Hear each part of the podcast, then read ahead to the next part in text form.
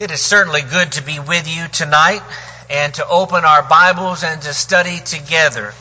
I invite you to open to the very last book of the New Testament, a book that we have looked at with some uh, extensiveness over the last couple of lessons. And in the book of Revelation, chapter 16, we'll begin our study in just a moment as we continue to think about time coming to an end making sure that we are prepared and ready for the end of this world. We've established over the course of the last couple of lessons that death is appointed unto men once, but after that is the judgment. Hebrews chapter 9 and verse 27. And that's a reminder for us to make sure that we are living correctly and righteously and humbly in service to our God so that we can be prepared for that particular day that will come. As we said last night, we do not know the day or the hour. Only the Father knows that, and we are not to be predictors, but we are to be preparers. And so we need to appreciate that. Thank you for being here tonight. As I've said over the course of these last uh, couple of days, I'm grateful to the shepherds here for the invitation to be with you. And I hope that good will come from the efforts that we put forth. And I say we because it's not just me as the speaker, and I appreciate Brother Shane leading us in prayer, recognizing that I'm just simply the spokesman who is sharing God's message. But you have the responsibility and the great privilege of being able to share these messages with others. And as Peter would say, defend yourself and prepare yourself to give an answer for the hope that is in you. There are a number of you that tonight have driven a, a, long distance. Some of you have flown across the country to be here. Well, okay, maybe you didn't fly across the country to be here, but you are here and we are grateful for your presence. And you are an encouragement to me and an encouragement to the brethren here, I am confident. We are talking tonight about the subject of Armageddon. And I referenced it very briefly last night, but I want to spend a few moments talking about Armageddon this evening. I want to start with the origin, where it comes from. I want us to look at some notes regarding this particular text here in Revelation chapter 1 and chapter 16. I want us to do a description of what Armageddon would look like, at least as pictured or described by those who believe in a literal physical battle or war in this particular world. And then I want us to conclude with Armageddon and us and what it means for us and why this particular subject is so very important. I want us to start with the origin, and it's interesting that oftentimes terms or concepts that are found in the Bible only one or two or three times end up becoming that which explodes to be to to befuddle us and to otherwise describe things that the world seems to grasp onto. So you may find it a surprise that the concept or the word or the term Armageddon is found only one time in God's Word. And it happens here in Revelation chapter 16 and drop down to about verse 15 of Revelation chapter 16.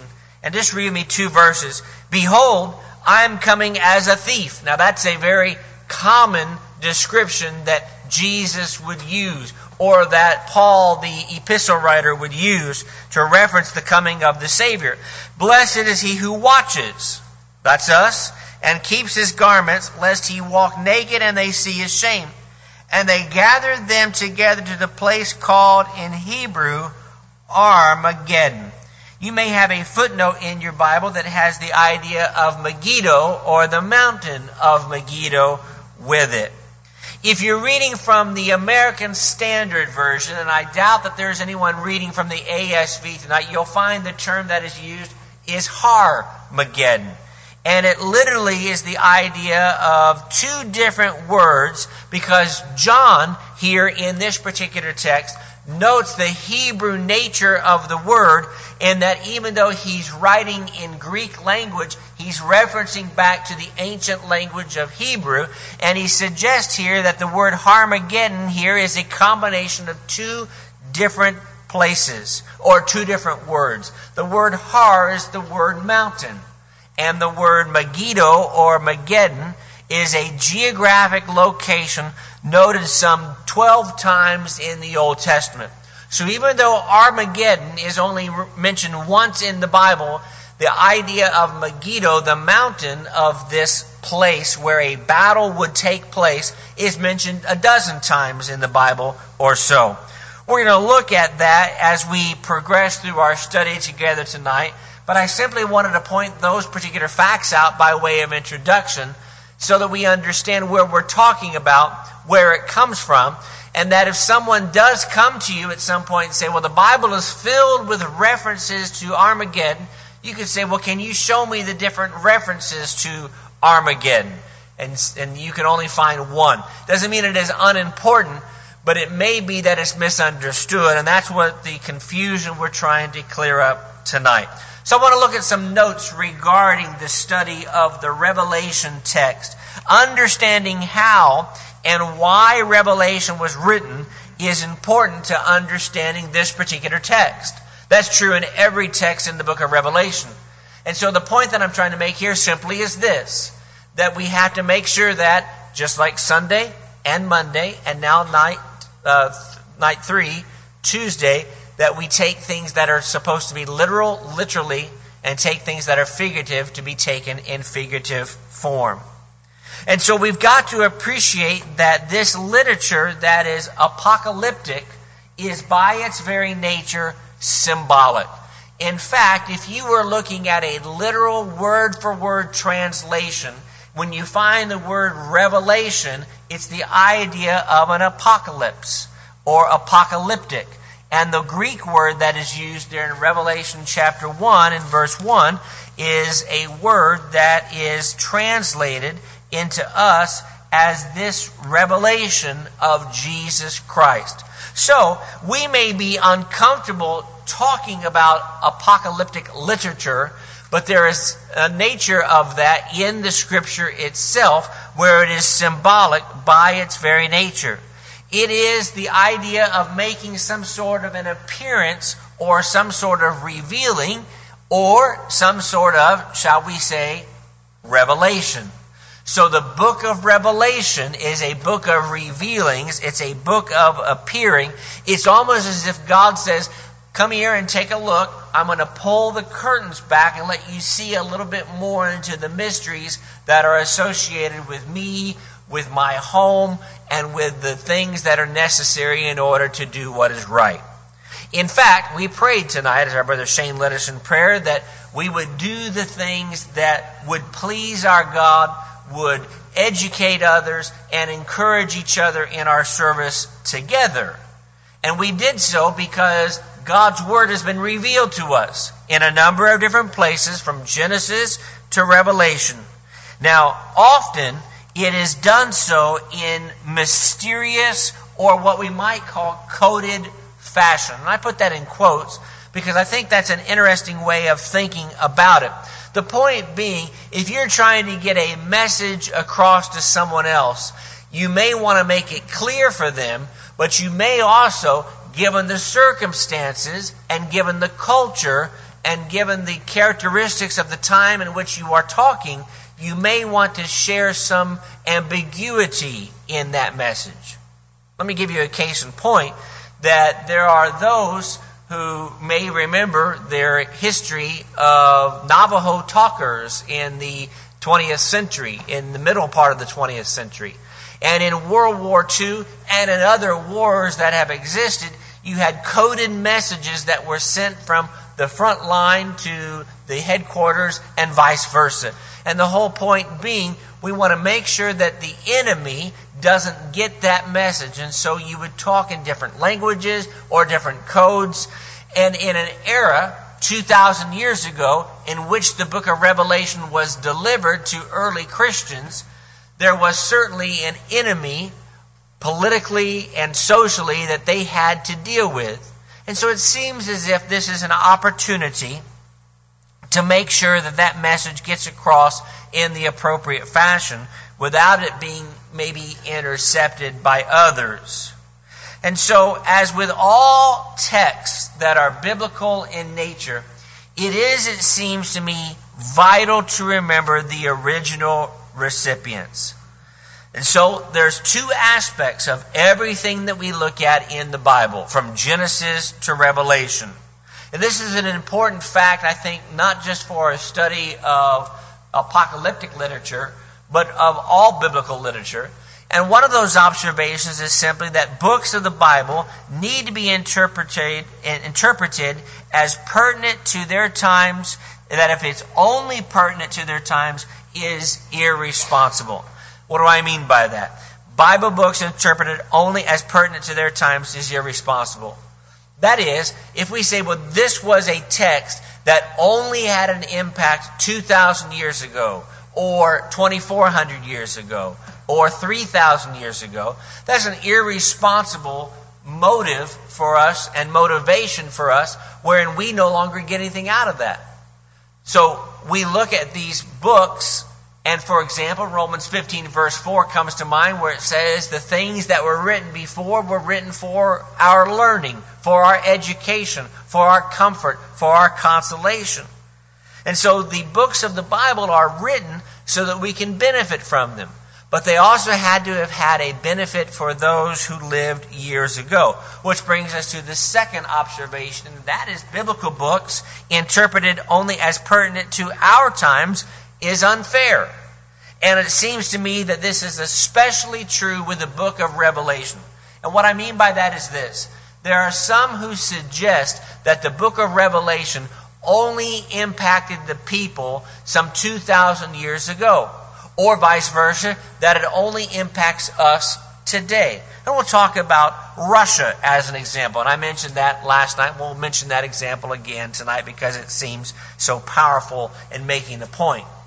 But the point that I'm trying to make simply is this that the book of Revelation had an impact on the early Christians 2,000 years ago, and the book of Revelation has an impact on us today. We've got to figure out what those dual meanings are about and what they look like. I want to go back now to the book of Revelation, chapter 1, and I want us to carefully consider chapter 1, verse 3.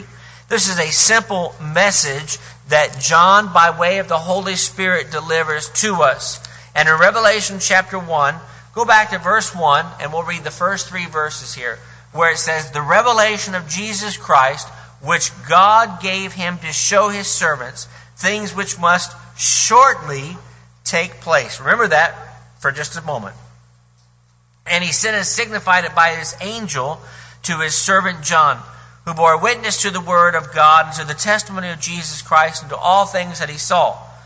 Blessed is he who reads and those who hear the words of this prophecy and keep those things which are written in it, for the time is near. If you like underlining or making notes in your Bible, you might make note of the, of the phrase in verse 1 quickly come to pass, swiftly take place, or shortly take place, and then draw an arrow down to the very tail end of verse 3 where it says, For the time is near. The point that I'm making simply is this is that John is writing a prophecy. A prophecy can be a prediction of those things that would transpire in the future, or simply be a message from God. And so John is saying, I'm giving you information about things that are important to the divine. And this includes, again, both divine communication and divine prediction. And the third thing that I would point out here, eh, really going back to verses 1 and 3, what I had you underline or otherwise take note of, is that John writes regarding a time that is near. And so, there may be some disagreement, and I wouldn't be overly dogmatic about this particular issue. There is some debate on the dating of the book of Revelation, but the entire book needs to be understood as an encouragement to persecuted Christians of the first century, as well as to Christians who today are persecuted and are otherwise having difficult days. But we've got to understand the impact that it had for them as much as it would have an impact for us today. With that understanding in mind, let us now take a shifting and look at what literal Armageddon would look like. This is not what the scriptures teach. This is what those who believe in premillennialism, as we talked about Sunday evening, or a rapture Monday evening, as we talked about these particular issues, what they would suggest. What is literal Armageddon uh, about? What is involved with it? Let me suggest to you three things about it, and it all deals with the subject of the battle. Because after all, Armageddon is a battle on the mountain. And there are those in the religious world that would suggest or teach there's going to be a literal battle. That at some place in the world or in the world globally, there will be a destruction of the earth because of a nuclear holocaust wherein various countries go head to head, toe to toe in battle to destroy one another. Those that believe this suggest that the battle will follow the rapture and the seven years of that period that we've talked about over the course of the last couple of days. They also suggest that the battle precedes the 1,000 year reign of Jesus Christ. Remember, we talked about that Sunday afternoon when we talked about premillennialism. The whole point being is that for a thousand years, Jesus will come back and, and live on this earth and reign in physical Jerusalem, set up there in the temple, and there he will be uh, the, the sovereign and the power on earth. And the battle, according to many in the uh, beliefs of Armageddon, will involve four major powers Generally, though somewhat there's a disagreement there, to include the United States or other Western countries, Russia, China, Europe in a more global sense, and Egypt. And so, as I mentioned just a few moments or so ago, literal Armageddon will likely involve some major nuclear war or what some call a nuclear holocaust. And so, what would happen if you believe in Armageddon in a literal way, where a literal war or a battle transpires, that eventually, to stop all this, Jesus Christ will return, march on to the battlefield of Armageddon, and he will win the battle and begin that thousand year reign. Now, to put all this together and to pull it all together, premillennialists will use largely the book of Revelation. They will also go back to the 70 weeks of the abomination of desolation that Daniel speaks of in Daniel's chapter 7 and 11, while also referencing chapter 2. And then they'll also use a text in Ezekiel 38 and 39. We do not have the time tonight, unless we wanted to stay for an additional 35 minutes or 40 minutes, to really delve into all of those texts. And I would also suggest that I am not necessarily an expert on these texts. But I do want us to spend just a couple of moments talking about the two chapters in Ezekiel. And we have individuals who are here tonight that are much more familiar with the book of Ezekiel than I am. But I do think that these two chapters are important to really kind of get a hold of. So I invite you to take your Bibles and look over in chapter 38 and 39.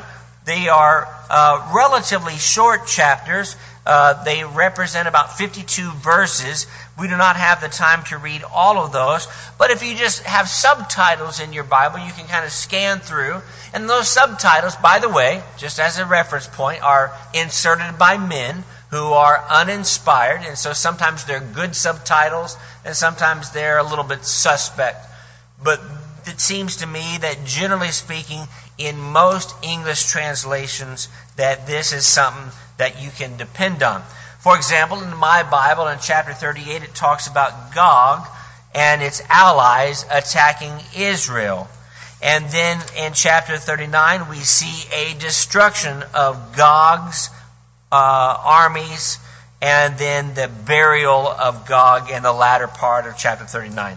We say, are you talking a foreign language now, talking about Gog and Magog, and talking about things that make no sense to me? Let's try to make a little bit of sense out of it over the course of the next four or five minutes. Ezekiel here references these two characters, Gog and Magog. Well, what are they all about? Some conclude that Gog or these enemies, these, eh, these armies, are referencing some sort of Soviet empire, or now that the Soviet empire is gone, having some sort of thing to do with Russia. And the conflict that is in chapters 38 and 39 is Armageddon. And I want to be respectful in talking about those that would take on this particular point of view or take on this particular opinion, but it seems to me that you really take a lot of stretching to make these things all work because there are some significant problems with this literal interpretation. And one of those things that we need to appreciate is, first of all, getting Russia out of Ezekiel 38 and 39. Russia didn't exist, at least as a nation state, some 2,000 years ago or 2,700 years ago, give or take a few years when Ezekiel was writing and doing the work that he was doing. You remember that Ezekiel was one of the major prophets, one of the great prophets of God who would carry his message to foreign nations and foreign peoples.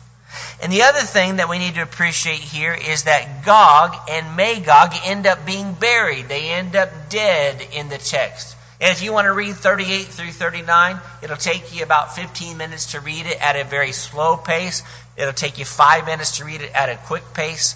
Sometime this week, I encourage you to do so. But compare that to not chapter 38, but chapter 39, verses 11 and 12, and then compare that to chapter 20 and verse 8 of the book of Revelation. So drop down to chapter 39, where in verse 11 it says, It'll come to pass in that day that I will give Gog a burial place there in Israel, the valley of those who pass by east of the sea.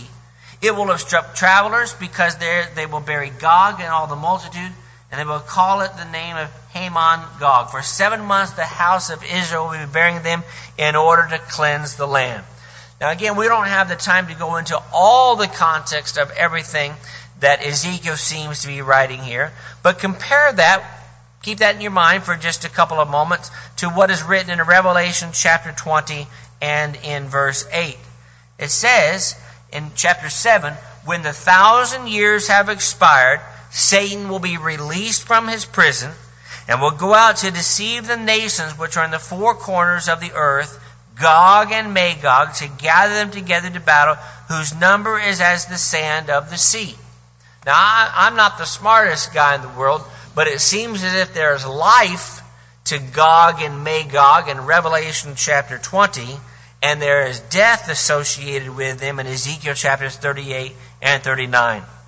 And then that brings us then to this broader implication or explanation, and that is when we think about the context of Ezekiel, we are thinking about Babylonian captivity and Babylonian captives. This goes back to one of the elementary points that we made at the outset of our study.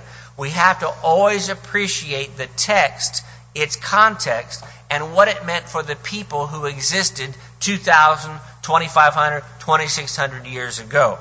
To argue that Ezekiel was writing about Russia and something that would happen in the 21st century or later would, it seems to me, fly in the face of the irresponsibility of only speaking of texts that deal with things in the future.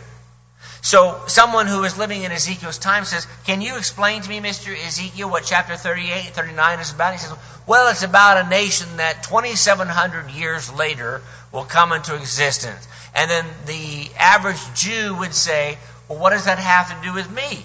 He would say, well, it has nothing to do with you. It just has everything to do with people who are going to live some 27 centuries later. And again, that makes no sense for them to appreciate that. Let me suggest to you in our closing two slides that when we think about Armageddon and us, we've got to think about the notion of what it means to us. It's not that Armageddon is unimportant. Nor is it that Megiddo is an unimportant concept or location. Remember, we're talking about Armageddon, the mountain of Megiddo. Megiddo is a centrally important location in biblical times. Turn over, if you would, to the book of Second Chronicles, chapter 35. You may say, wait a minute, where are we going? Second Chronicles. I'm going to peel some of those pages apart. Well, not necessarily, because you are good Bible students who appreciate both the Old and the New Testaments and the language that is used. But in Second Chronicles chapter 35, we'll make reference to that with King Josiah here in just a moment. We do know that Megiddo served as a key trade route near the northern border of Israel. We know that it's where key battles were fought in that particular region. For example, read with me if you would in verse 20 of chapter 35 in Second Chronicles. And we'll just read a couple of verses and you can come back and read this on your own time. After all this, when Josiah, you remember who Josiah was? He was a king who's most famously known as being a, a good or a decent king, but also being a very young king coming to the throne. And it says, when Josiah had prepared the temple, Necho, king of Egypt, came out to fight against Carchemish by the Euphrates, and Josiah went out against him. Drop down to verse 22. Josiah would not turn his face from him, but disguised himself so that he might fight with him, and did not heed the words of Necho from the mouth of God. So he came to fight in the valley of Megiddo. And this is where the archers shot famously King Josiah. And the king said, Take me away, for I am severely wounded. And there's a lot of different things to say about that and great lessons to draw from the examples of Josiah and those that were around him. But that's besides the point of our study together this evening. But this is where Josiah was killed. And the people in Ezekiel's day would, it seems to me, when you see references to Megiddo, to Gog, to Magog, to some of these apocalyptic names that we are now familiar with in that uh, lens, they would say, I know about Megiddo. I've heard what happened in Megiddo. Remember what happened in, in Megiddo? And on that mountain, or near that mountain, north of Israel, is where the great King Josiah came to the end of his life. Or if you back up, and we won't take the time to read Judges 4 and 5, Judges has become, incidentally, one of my favorite books of the Bible over the last 10 years. And if you haven't read through the 21 chapters of Judges recently, read through it. It is fascinating. There's some challenging stuff in there. There's some things in there that I can't explain fully, but it's a wonderful book about leadership and also about the failure of leadership, more appropriately. And it really can be understood as a great cycle where the people do righteously and then God helps them and then they suffer because they do wrong, and then God delivers them such that they do righteously, and the cycle starts again and again and again. But Barak and Deborah were both victorious. Guess where? At Megiddo in Judges chapter 5. In short, this is my language, this is my example. Harmageddon, the mountain of Megiddo, was to the first century people of Christianity to Jews who would have been familiar with that part of the world what Saratoga or Gettysburg or Iwo Jima is to us. Now, if you don't know what Saratoga, Gettysburg, or Iwo Jima is, uh, talk to me afterwards. We'll have a conversation about why you didn't pick up on that sometime between junior high and high school. But most of us understand that those are claims to look at the, the, the difficult things that have happened Iwo Jima is the infamous uh, or the famous picture and victorious picture of Marines on Mount Suribachi raising the flag and saying, Look, we are not going to be defeated against the enemy. Gettysburg is, is seen as the turning point as much as Saratoga of the Civil War and the Revolutionary War, respectively speaking. And so, what does it mean for us? Why does all this matter? This is, I believe, the most important part of our study. You say, yeah, it's the most important because you're wrapping to a close. Well, and, and most joyous part. But this is important for this reason. And that is we've got to appreciate that first century Christians to whom John was writing and John was speaking were in an epic struggle. They were in a fight that was significant. No, they may not have been fighting with bow and arrow or with guns or other sorts of artillery, but they were involved in a political and social and religious war in spite of an empire that was doing everything it could to destroy them, to discourage them, and to dissuade them from serving their divine creator. And so we've got to appreciate that that is the case, that first century Christians were facing this incredible struggle to do what was right. Let me suggest to you, secondly, that limiting Armageddon to Russia or to China or to a nuclear war is, among other things, very unfair to our first century brothers and sisters. Case in point, if again our first century individuals, Christians, brethren, were saying, John, can you help us understand what you're writing about here? He says, Well, I could, but it's about something that's going to happen 2,000 years into the future. That's unfair to them. As much as it's unfair to us to say it only has limitations to them. So there is both an immediate application and a more eternal application to be made. And then the final thing that I'll make mention of is this, and that is Armageddon, or the mountain of Megiddo, serves as a reminder of the theme of the Bible, of the theme of Revelation, of everything that we've been talking about over the course of the last couple of days, and that is God wins, evil loses, even in odds that seem too tough to overcome otherwise. We've got to appreciate that this is a book that speaks to the grandeur of God's greatness and to his ability to make great things happen. I believe and I would submit to you tonight that when you think about Armageddon, it is not something that we need to be fearful of in the sense of some nuclear holocaust or otherwise world war. There may be world wars that still are going to be fought. There may be things that will still transpire. There may be difficult days that will still come to pass. And in fact, there likely will. But the fact of the matter is, is we have to make sure that we are ready for when the end comes. And that brings us then to this, and that is, will you be ready? Not for a war on this earth. We do not wrestle against flesh and blood or against powers of this particular world, Paul would say to the church at Ephesus. And we hope that these things will be encouraging as we think about number one, preparing for the end, ready for the day of our death, but secondly, and preparation for having those conversations with those in the world. And I appreciate our brother Shane leading us in prayer at the outset of our study together this evening by acknowledging that we want God to open those doors or to allow us at the very least to see the doors so that we might open them. Let me conclude with something that is a little bit more personal, and that is I know that in about 48 hours I'll be back in Middle Tennessee, and we have someone who is opening the door for us. In fact, someone that's very close to all of you is working very diligently today with someone that is not a Christian. And I'm going to be sitting down, Wendy and I are going to plan to sit down with this individual in just 48 to 72 hours and have a conversation about her spiritual state and we won't be talking about the need to prepare for physical battle or a physical Armageddon. We will be talking about the spiritual war, counting the cost and making the choice to do what is right. And so your prayers on our behalf are certainly appreciated in that endeavor.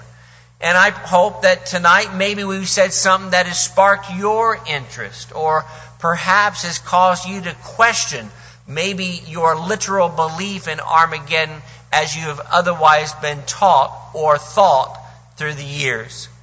And if you want to study these things further, we stand ready to study with you. If you are not a child of God, if you are not ready for that day that is appointed for death for all men, we want to do what we can to encourage you to be baptized, to have your sins washed away. That's not Church of Christ doctrine. That's not my opinion. That's not something that the elders here said, let's find some way to teach people how to become Christians in a creative or new format. It's simply what the scriptures taught and teach. He that believes and is baptized shall be saved. He that does not believe shall be condemned. That's Mark 16, 16. Believe and be baptized is found in virtually every passage in the book of Acts. And in fact, you cannot find an occasion where individuals are saved without that water baptism in the book of Acts in the history of the early church. If you're ready to make that commitment or if you need to make some sort of correction in your life, we'd be happy to pray for you and to try to encourage you spiritually. If we can help, let us know while we stand at this time and while we sing.